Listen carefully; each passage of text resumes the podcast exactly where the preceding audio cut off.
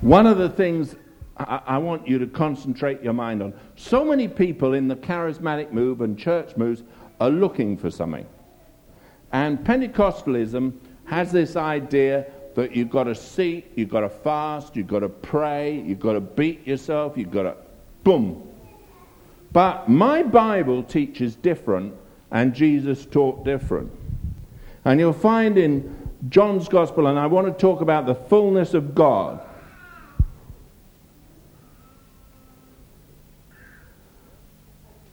Verse 16 says what?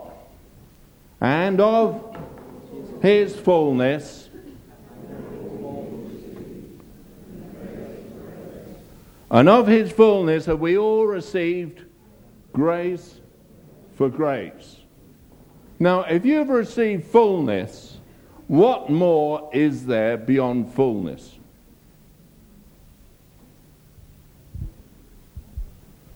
Well, what more can you have if you've got a, you know, tell me, what more? If you've got the fullness of God in you, what more can you have? Huh? You, you know, there isn't, an, there, there isn't more than everything, is there? And you see, so often people, I was over in a place and this prophet got up and he said, You know, uh, as you go on in ministry, you need to change your mantle. I thought, I haven't heard that before. Uh, and then he talked about how you exchange one mantle for another mantle as you. Uh, I mean, look, ministry comes from Christ. He's the anointed one. I don't need to change a mantle unless it's my ministry, not his. And then I'm in trouble. But of his fullness have we all received grace for grace. Amen? And when you're born again and filled with the Holy Ghost, you have the fullness of God. You don't have a bit. You don't have, the Holy Spirit is a person. He's not some liquid that kind of leaks out of you. The Holy Spirit is a per- Jesus is a person. God is a person. Three persons in one God. All right? Don't ever look at the Holy Spirit as an influence. He's not. He's a person. And of his fullness have we all received, and grace for grace. Amen? Colossians chapter 2. Look, it's not just John who says it. Colossians chapter 2.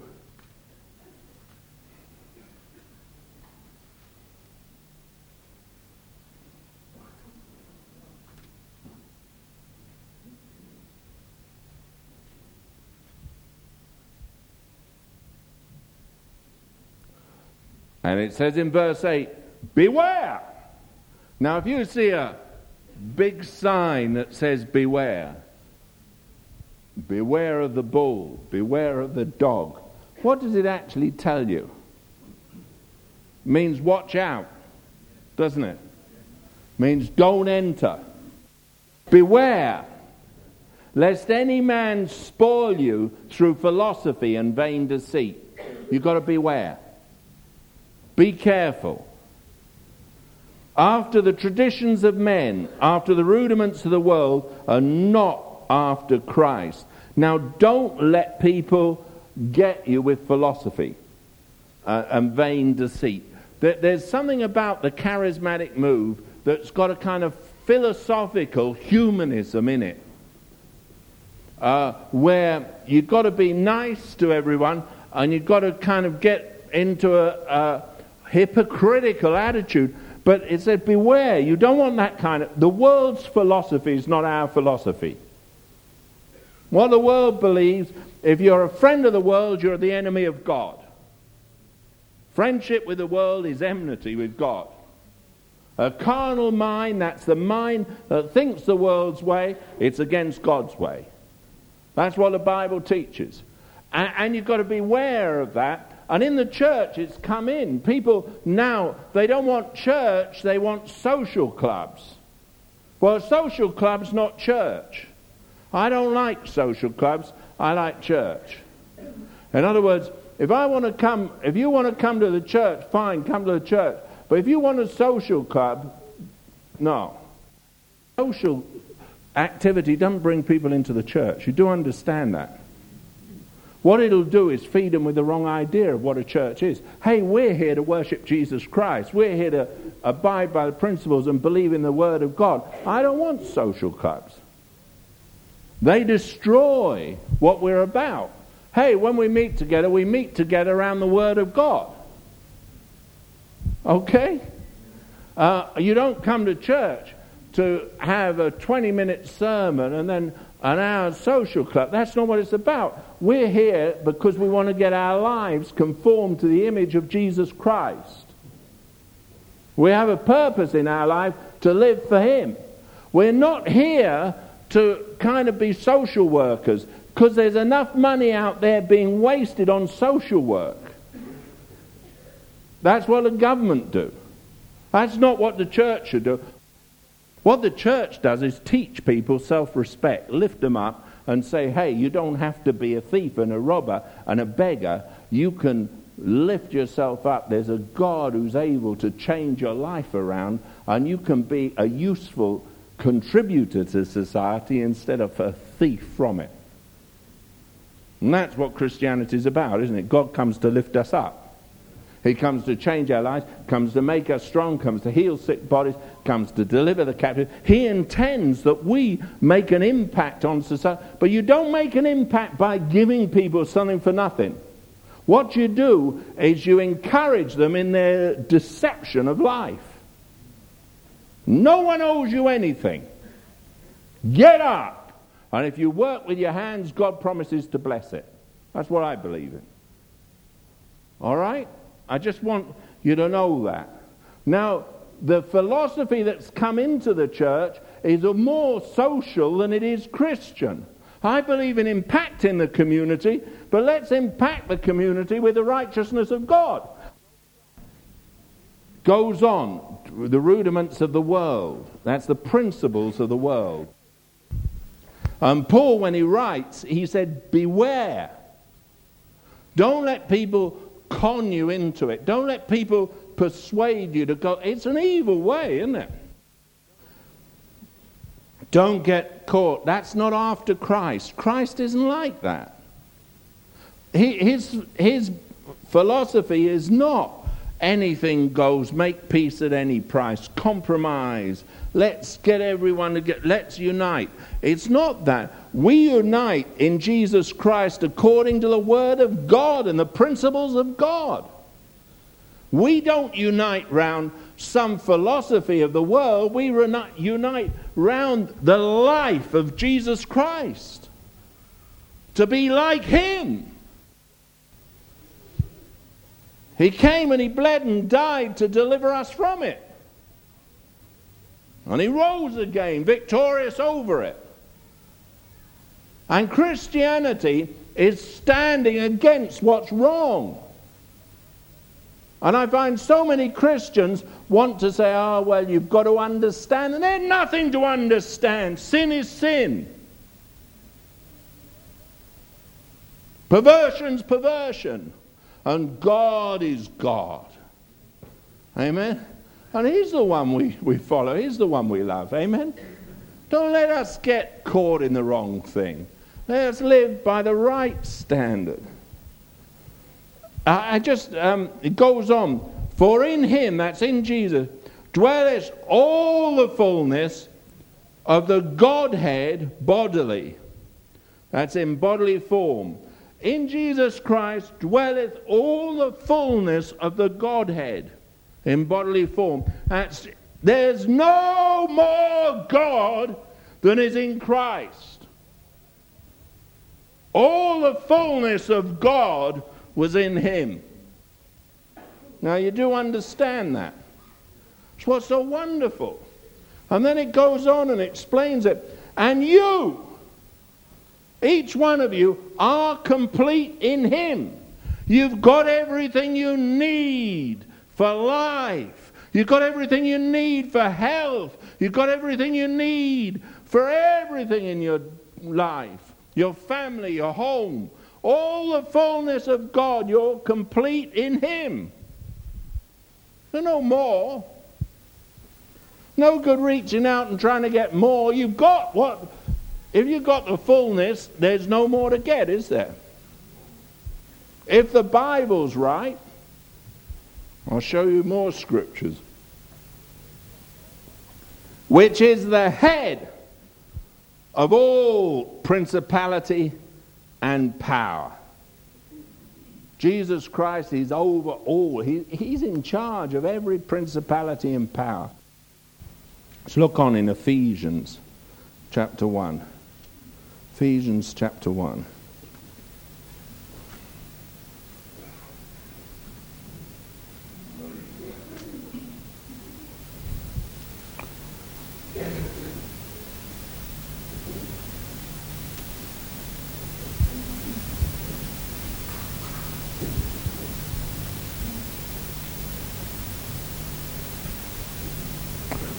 Verse 20. Which he wrought in Christ when he raised him from the dead and set him at his own right hand in heavenly places, far above all principality and power and might and dominion and every name that is named, not only in this world, but also in that which is to come, and hath put all things under his feet and gave him to be head over all things to the church. He's head over all things and is given to the church. My Jesus is head. There's no power, there's no principality, there's nothing that's not under his feet today. And I have faith. My faith is in God's dominion. I believe what the Bible says is true. He's head over all things and is given to the church. And look what it says. Oh, it goes on.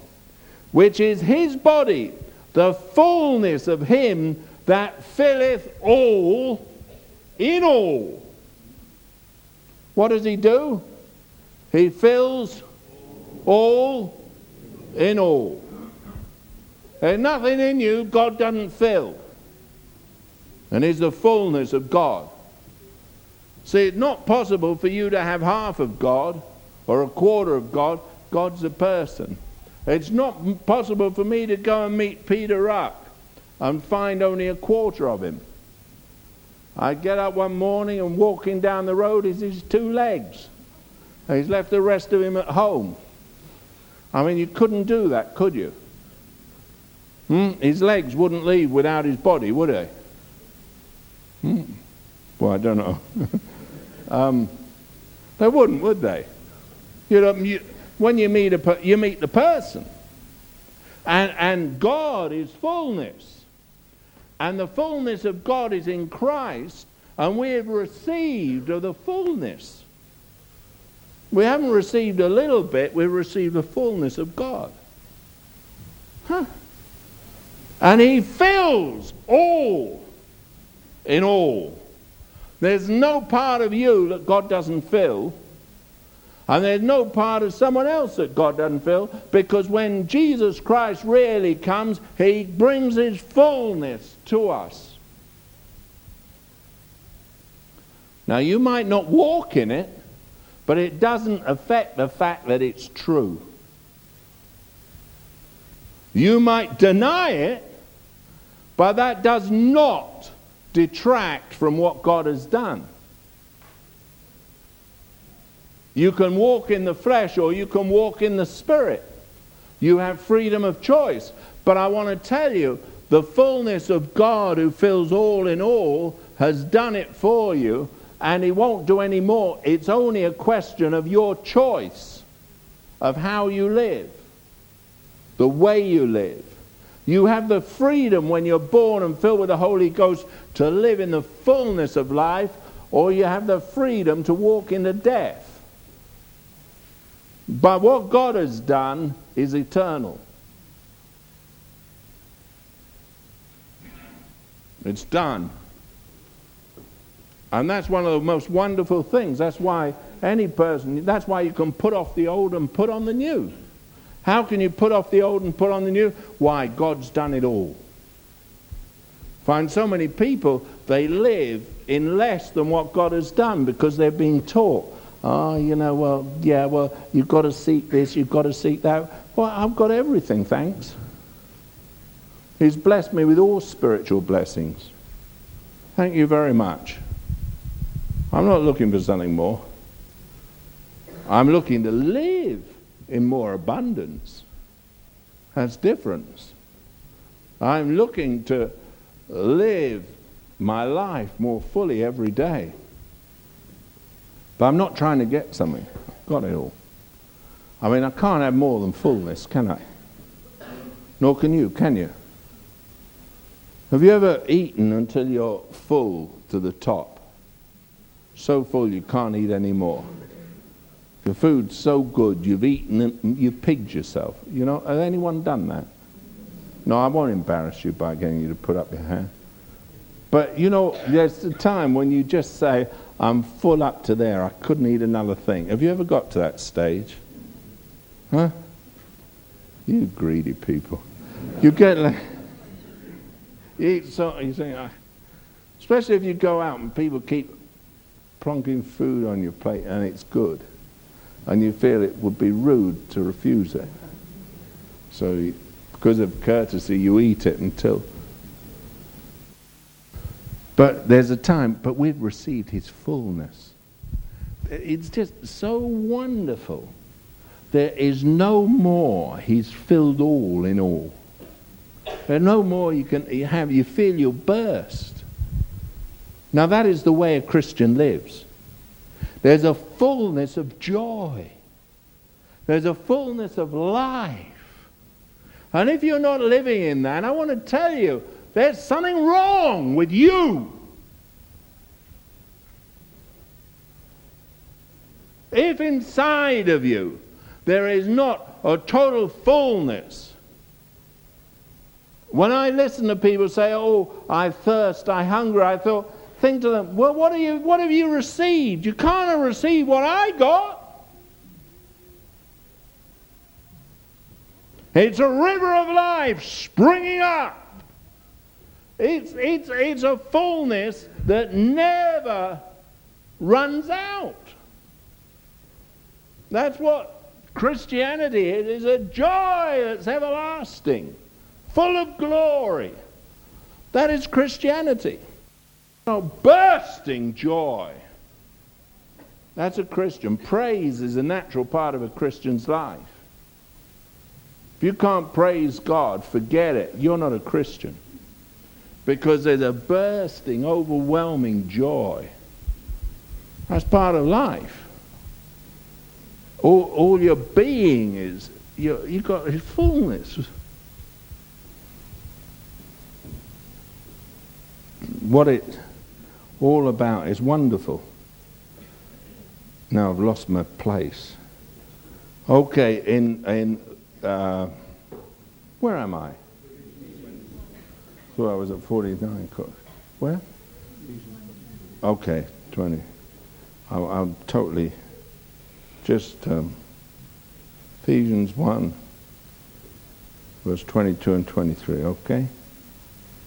Uh, let's go on to Ephesians 3, verse 19. You know the love of Christ, verse 19, which passeth knowledge, that you might be filled with what? All what? Fullness of God. God's purpose is that you know what is the height, the length, the depth, the breadth. Understand with all saints what's the love of God. Why? Because that love, when you understand the love of God and you understand the extent of the love of God, you're filled with all the fullness of God. That's what's so wonderful. It's not just, oh, you know, God blessed me. So God lives in me. I'm alive. I'm alive in God. Have you got that? You know, you, Christians don't get depressed. There's no, no such thing as depression in a Christian. How can you depress fullness? If you're filled all in all, how can you get depressed? You can't. If you have the joy of God, Jesus said, My joy I leave with you, how can you have misery? Oh, uh, stupid person. Get born again. When you're filled with the Holy Ghost, you've got the joy of God. We'll go on. We'll look on. Okay, Colossians. Go back, Colossians chapter 2, verse 2 and 3. What's going on? Colossians 2.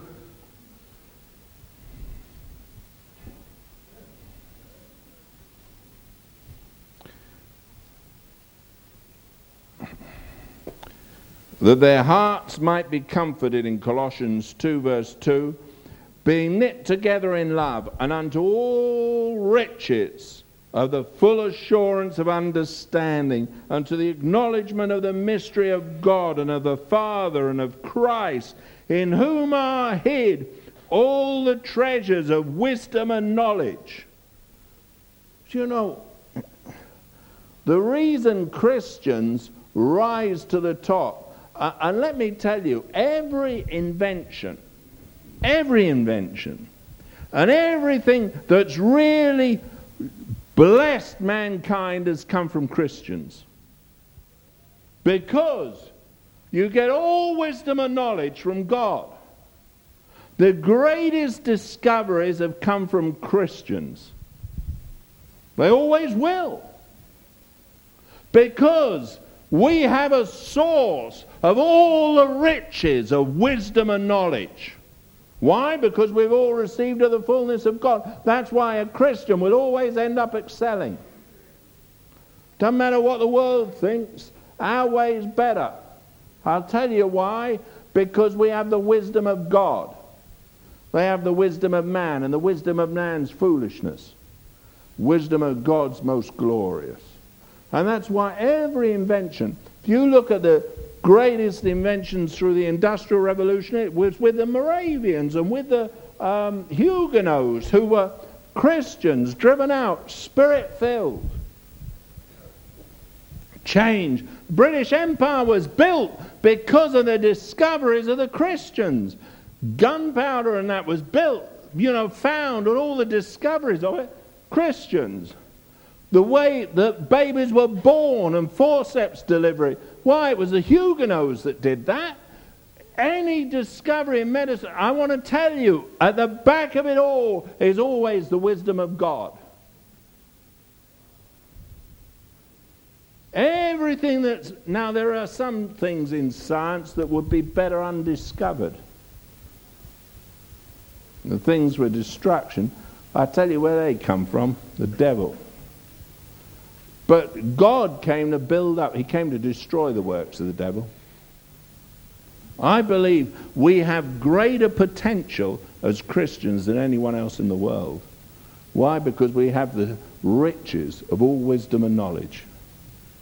It's ours. Why? Because we've been filled with all the fullness of God. Do you understand that? Now, lots of Christians don't appreciate that's available to them.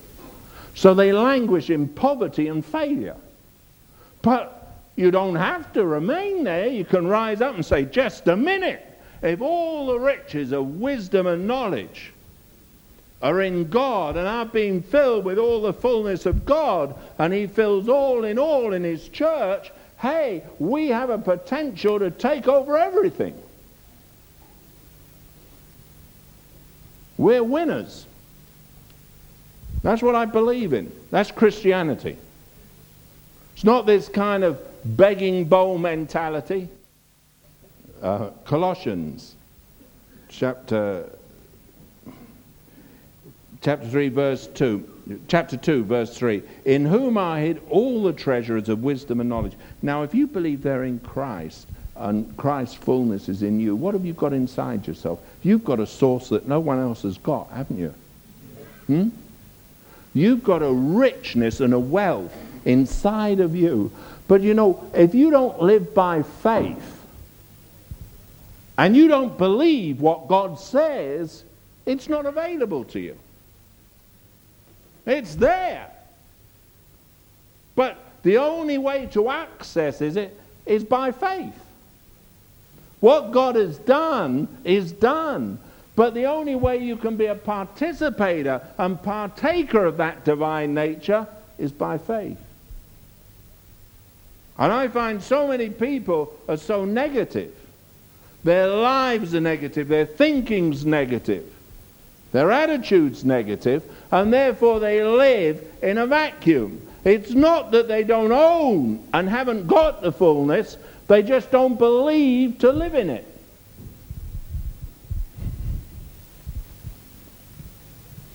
What God's done, redemption, salvation, everything's mine. Sanctification, it's mine. God's done it. But am I going to believe it?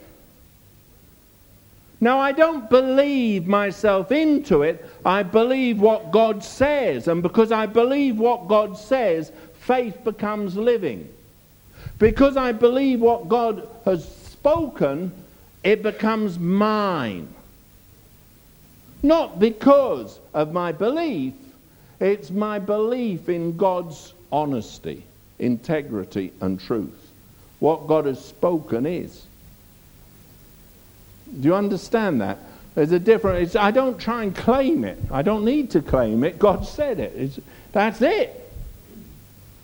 I happen to believe what he says is true. Do you understand? That's, that's true faith. The faith where you start quoting the scripture and trying to make yourself believe it is rubbish. I never do that. I never claim a scripture. That's rubbish. But what the Bible says, I, I just believe.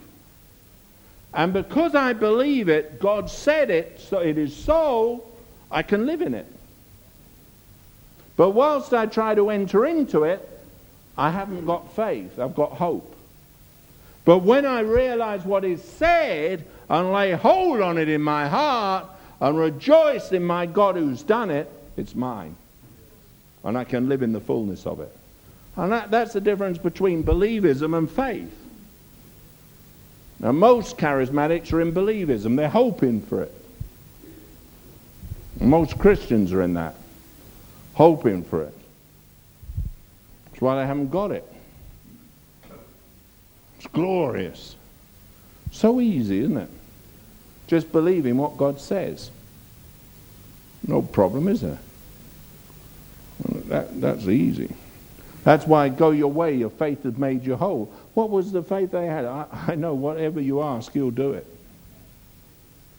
Why? Because I say this man go and he goeth, to another come and he cometh. I know whatsoever you say, it'll be done. His faith was commended. Uh, have you got that type of faith? I look in my Bible, God said it, that's it. No matter of dispute, no matter of wondering or, or what, what I feel, God said it. Hmm. I don't consider philosophy. I don't consider society. I don't consider what I see. I consider what God said. That's good enough for me. What is spoken, that's true. And a story. And that's faith. That's true faith. Too many people live in a faith of hope. Hope it'll, be, well, you know, I hope. Glory to God. Um, it's all to do with the nature of God, really. Uh, turn with me to 1 John. 1 John 4.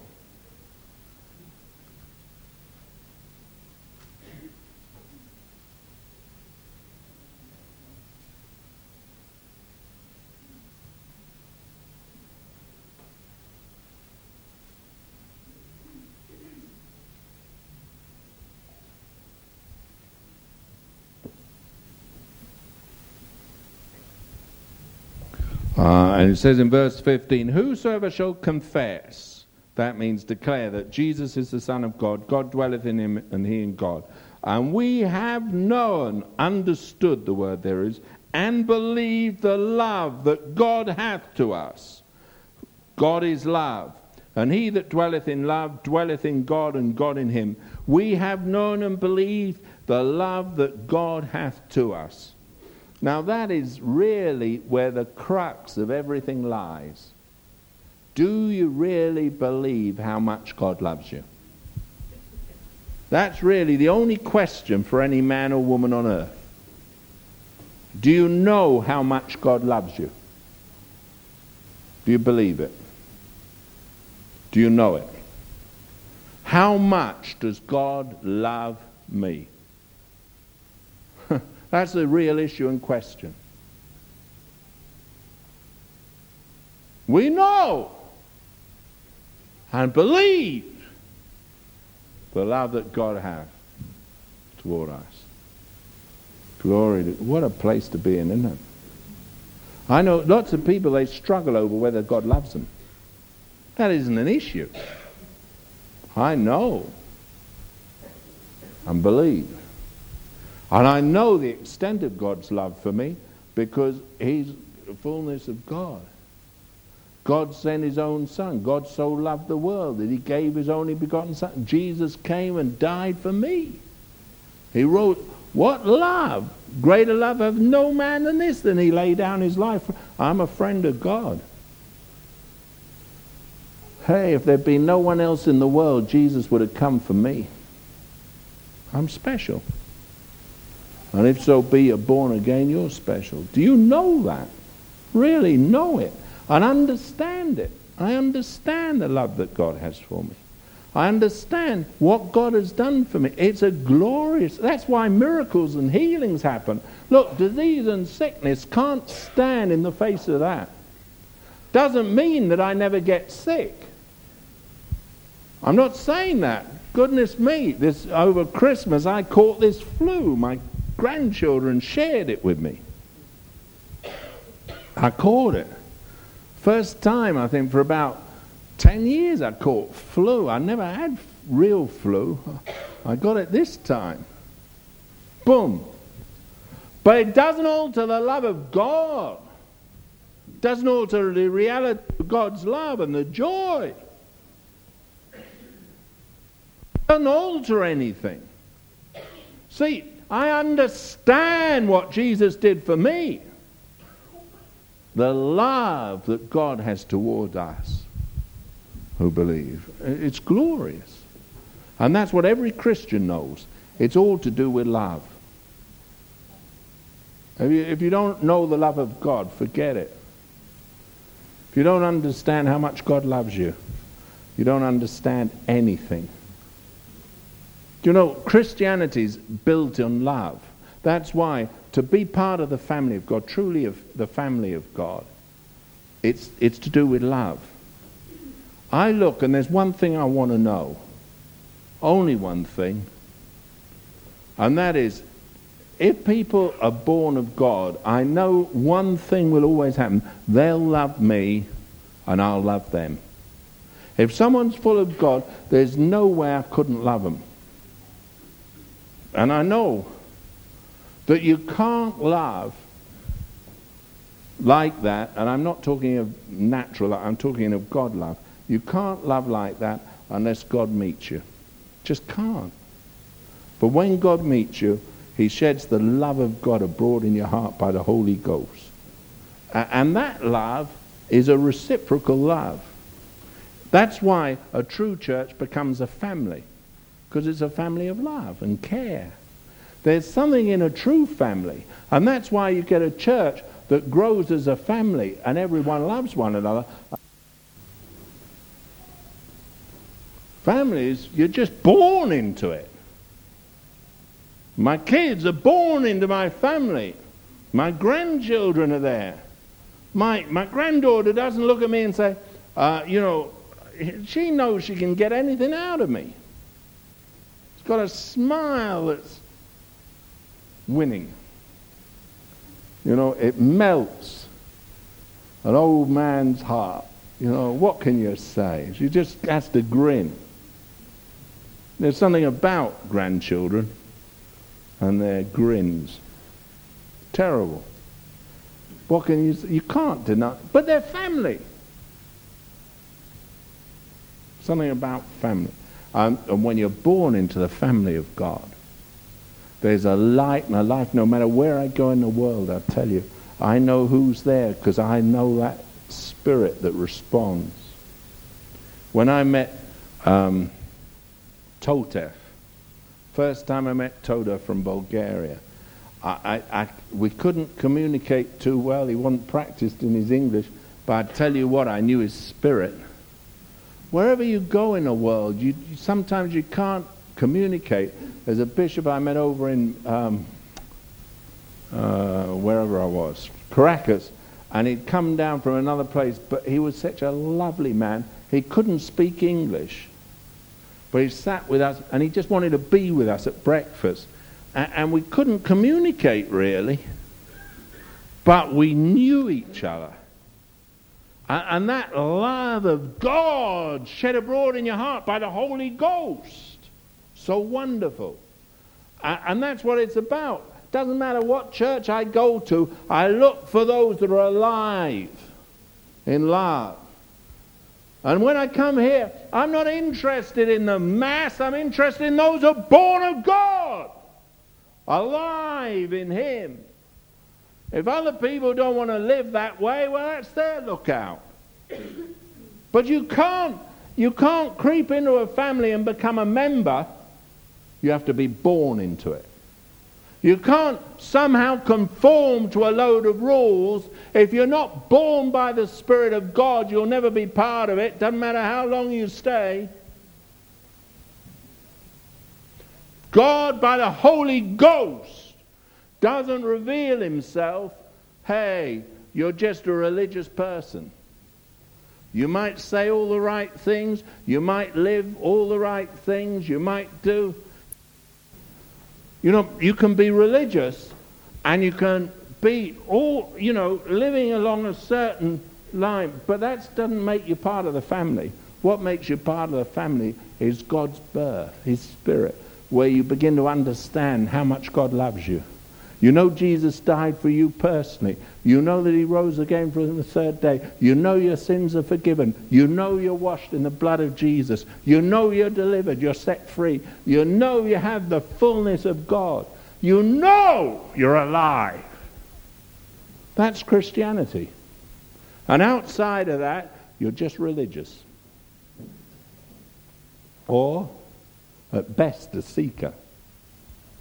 But you haven't found the field with a precious pearl. Because hmm, it's the way it is. I mean, a lot of religious people, actually, if you want to know the truth, there's, there's a lot of people who, if you looked on the outside, you'd think they, were, they live a far superior life to me on the outside. But don't look at their inside. If you haven't got eyes to see the inside, it's not the outward appearance that counts. Jesus said there's lots of whited sepulchres full of dead men's bones. Lots of people on the outside. It's what you are inside. That's what counts. Knowing the love of Christ. It's an inward life. Uh, 1 Corinthians 13, 13 talk, you know, faith, hope, and love. These three. The greatest of them is love. What love? The love God has for me. First love. I love him because he first loved me. But I, I, can't love until I get a revelation of his love for me, how much he loves me. I hear a lot of people saying, oh, how I love him. But what is more important to me? Oh, how he loves me. He loves me. He loves me. that, that to me is the most wonderful revelation of all. I, I hear a lot of people boast about how much they love him. oh, how he loves me. That's the wonderful revelation. That's what makes you a Christian. It's totally the reverse of what you'd expect. The world boast of how much they love other people. The Christian boasts of how much God loves them.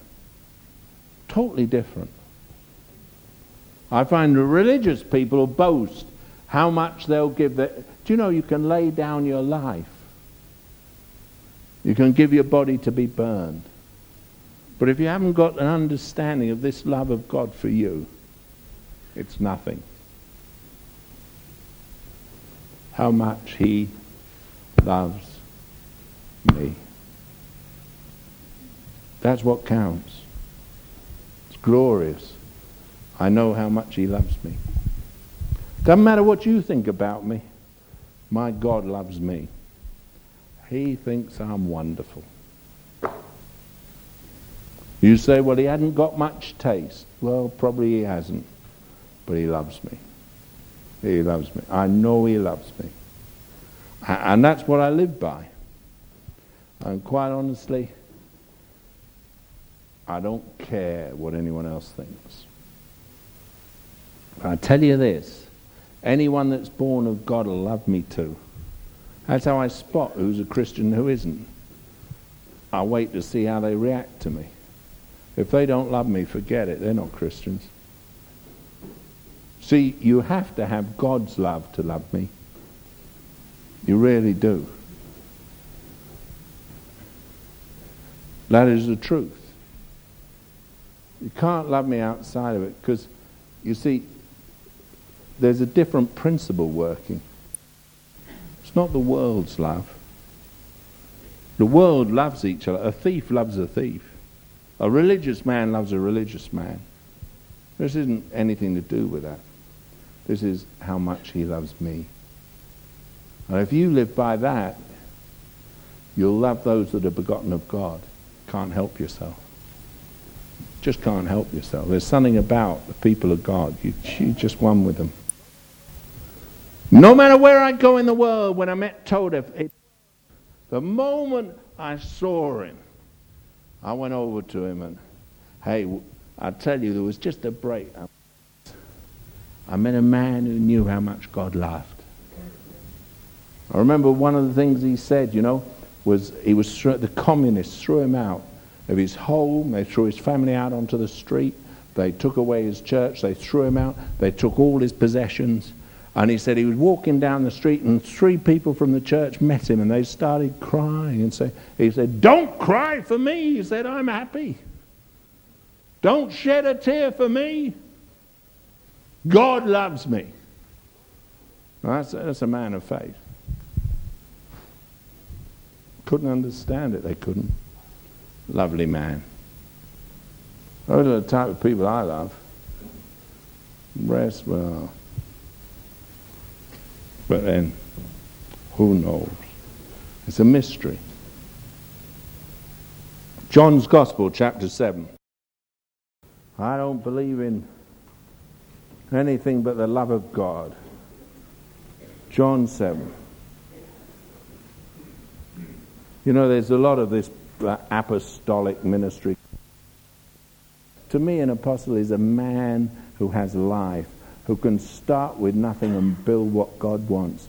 To me, an apostle is a man who has the signs of apostleship, miracles, and spectacular miracles happen under his ministry. And without that, you can't be an apostle, according to Paul. An apostle is a man who's seen the Lord out of due time.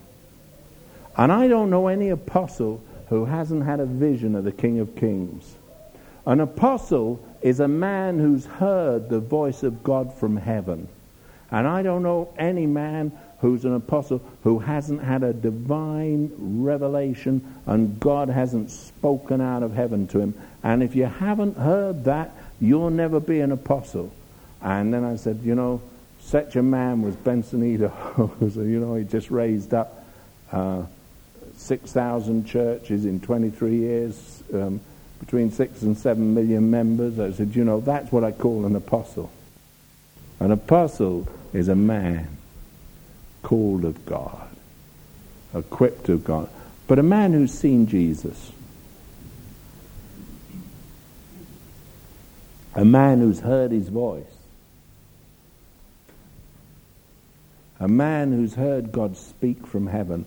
I'm not talking about a, a, a man who's just read their Bibles and God's quick. I mean, a man who's really heard God. That's an apostolic call. And there aren't many in the world. Thank God I meet some. Uh, wonderful. But not many. But I want to tell you that is a specific gifting calling. And it, it, it's God's sovereign choice. It's nothing to do with a man choosing or someone electing. Paul, when he was riding the ass on the Damascus Road, he wasn't expecting to hear a voice from heaven. Last thing he was expecting. When God first spoke to me in a voice from heaven, I tell you that was the last thing I was expecting. I was trying to prove he didn't exist. Paul was trying to kill the Christians. Strange how usually when God intervenes like that, when Benson Idahosa, he was trying to disrupt a church service and mess the whole thing up by kicking a football through the window. Seems when you oppose, that's the time God interposes. Wonderful. But there you are. We won't go into that. Uh, John 7, where are we? Uh, John 7, verse 38. He that believeth on me, as the scripture has said, out of his belly shall flow rivers of living water. But this spake he of the Spirit, which they that believe on him should receive. For the Holy Ghost was not yet given, because Jesus was not yet glorified. You get a river of life in you, and it never runs dry. There's never a day when I've known dryness. There's never a day when God I can pick up my Bible wherever I am on any occasion, and I want to tell you that river flows. It's alive. Why is it alive? Because I'm alive. He lives in me. There, there's a river of life flowing. It's not possible for it to be dead. Not for a Christian. Jesus said, No. When you drink of this Spirit, it's a river springing up. It's eternal. And that's what the true baptism in the Spirit is. Not speaking in tongues or having it, it's, it's life. You understand that? A lot of people have had experiences, but they don't have the river. If you run out, I want to tell you, you don't have the river. It's a river that never shall run dry rivers of living water, that's running water. Glory to God. Um, 1 Peter, first epistle of Peter. And just in case, when I talk about seeing Jesus, let me make it clear. I do not believe in Jesus walking into your bedroom and sitting on the end of the bed. Uh, you've had too much cheese before you went to bed if you get that kind. Not to, and nor am I talking with your physical eyes. Uh, that's not the type of seeing I'm talking about. If you're thinking like that, that's not what I'm talking about. I have never seen Jesus with my physical eyes. Never. And Paul never saw him with his physical eyes. He saw a bright light that shined and he, he found he was blind. Bright light shined and he found he was blind. He never saw with his physical, he saw Jesus. One out of due time, he was caught up into heaven. But that's a different thing. That's not in your physical being, that's in your spirit. Do understand the difference. Don't, don't go around screwing your eyeballs up trying to see visions or see things. That's not what it's about. I tell you, God, when He wants to reveal, He'll reveal Himself. I've never sought a vision. I've never sought to see anything. Don't believe in it. That's a load of rubbish. Uh, you know, young men see visions. But you see a vision in your spirit. You don't see a vision. I've seen visions. I see visions. And now I dream dreams because as you get old, old men dream dreams. Uh, but I still see visions. But when I see a vision, I'll just see, but I won't see it with my natural eye. I see it without seeing it. It's not in my imagination because you can imagine anything.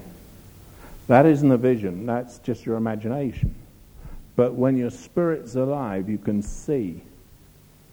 It's so real. But that is another realm. That is one of the things when you're filled with the Holy Ghost. But you do understand it's not a natural seeing.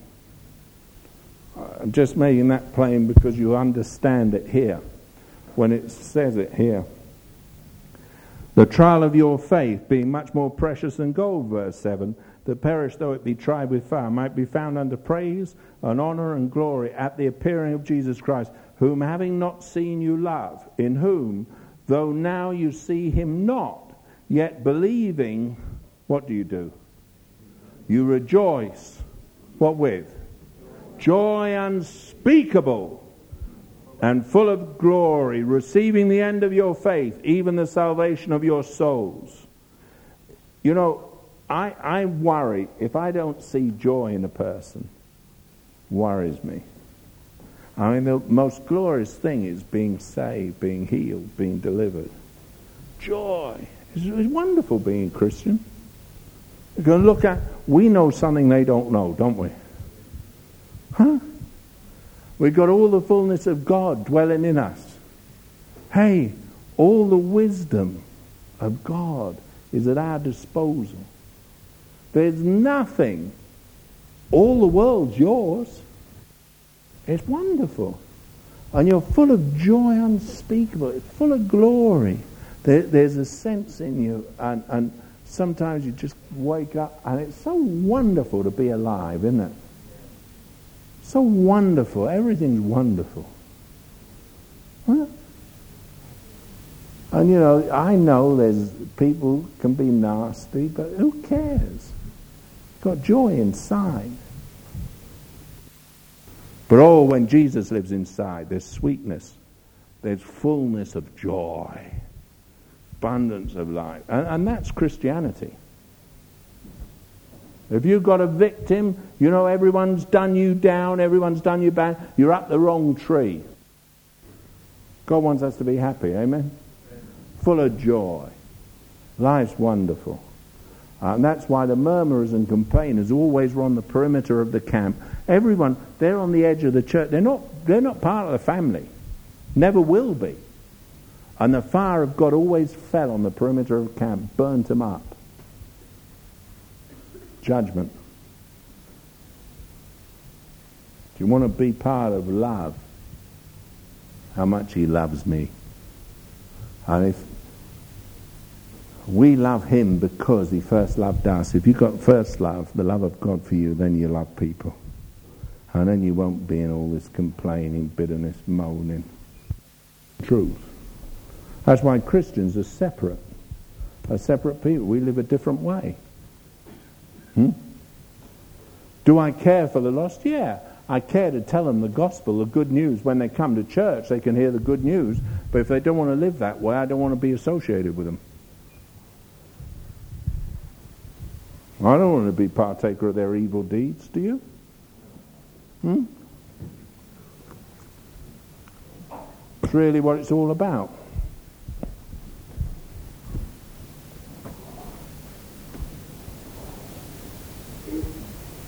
fullness of joy. Made you jump, didn't it? I'm happy. Hey, is that how you live? Glory to God. Isn't it wonderful? Hmm? For if you don't have that fullness of joy, you're not a Christian. See it? That's what it's all about. Fullness of joy spirit of sweetness and light, fullness of joy. Work for a Christian stepping out of this life into glory. It's wonderful. That's what Christianity is all about. Amen. We've all received of His fullness, His fullness inside. It's wonderful. And either you have or you haven't. That's what it's all about. Either it's real for you or it's not. Amen? Well, that's all I've got to say. Let's stand. Uh,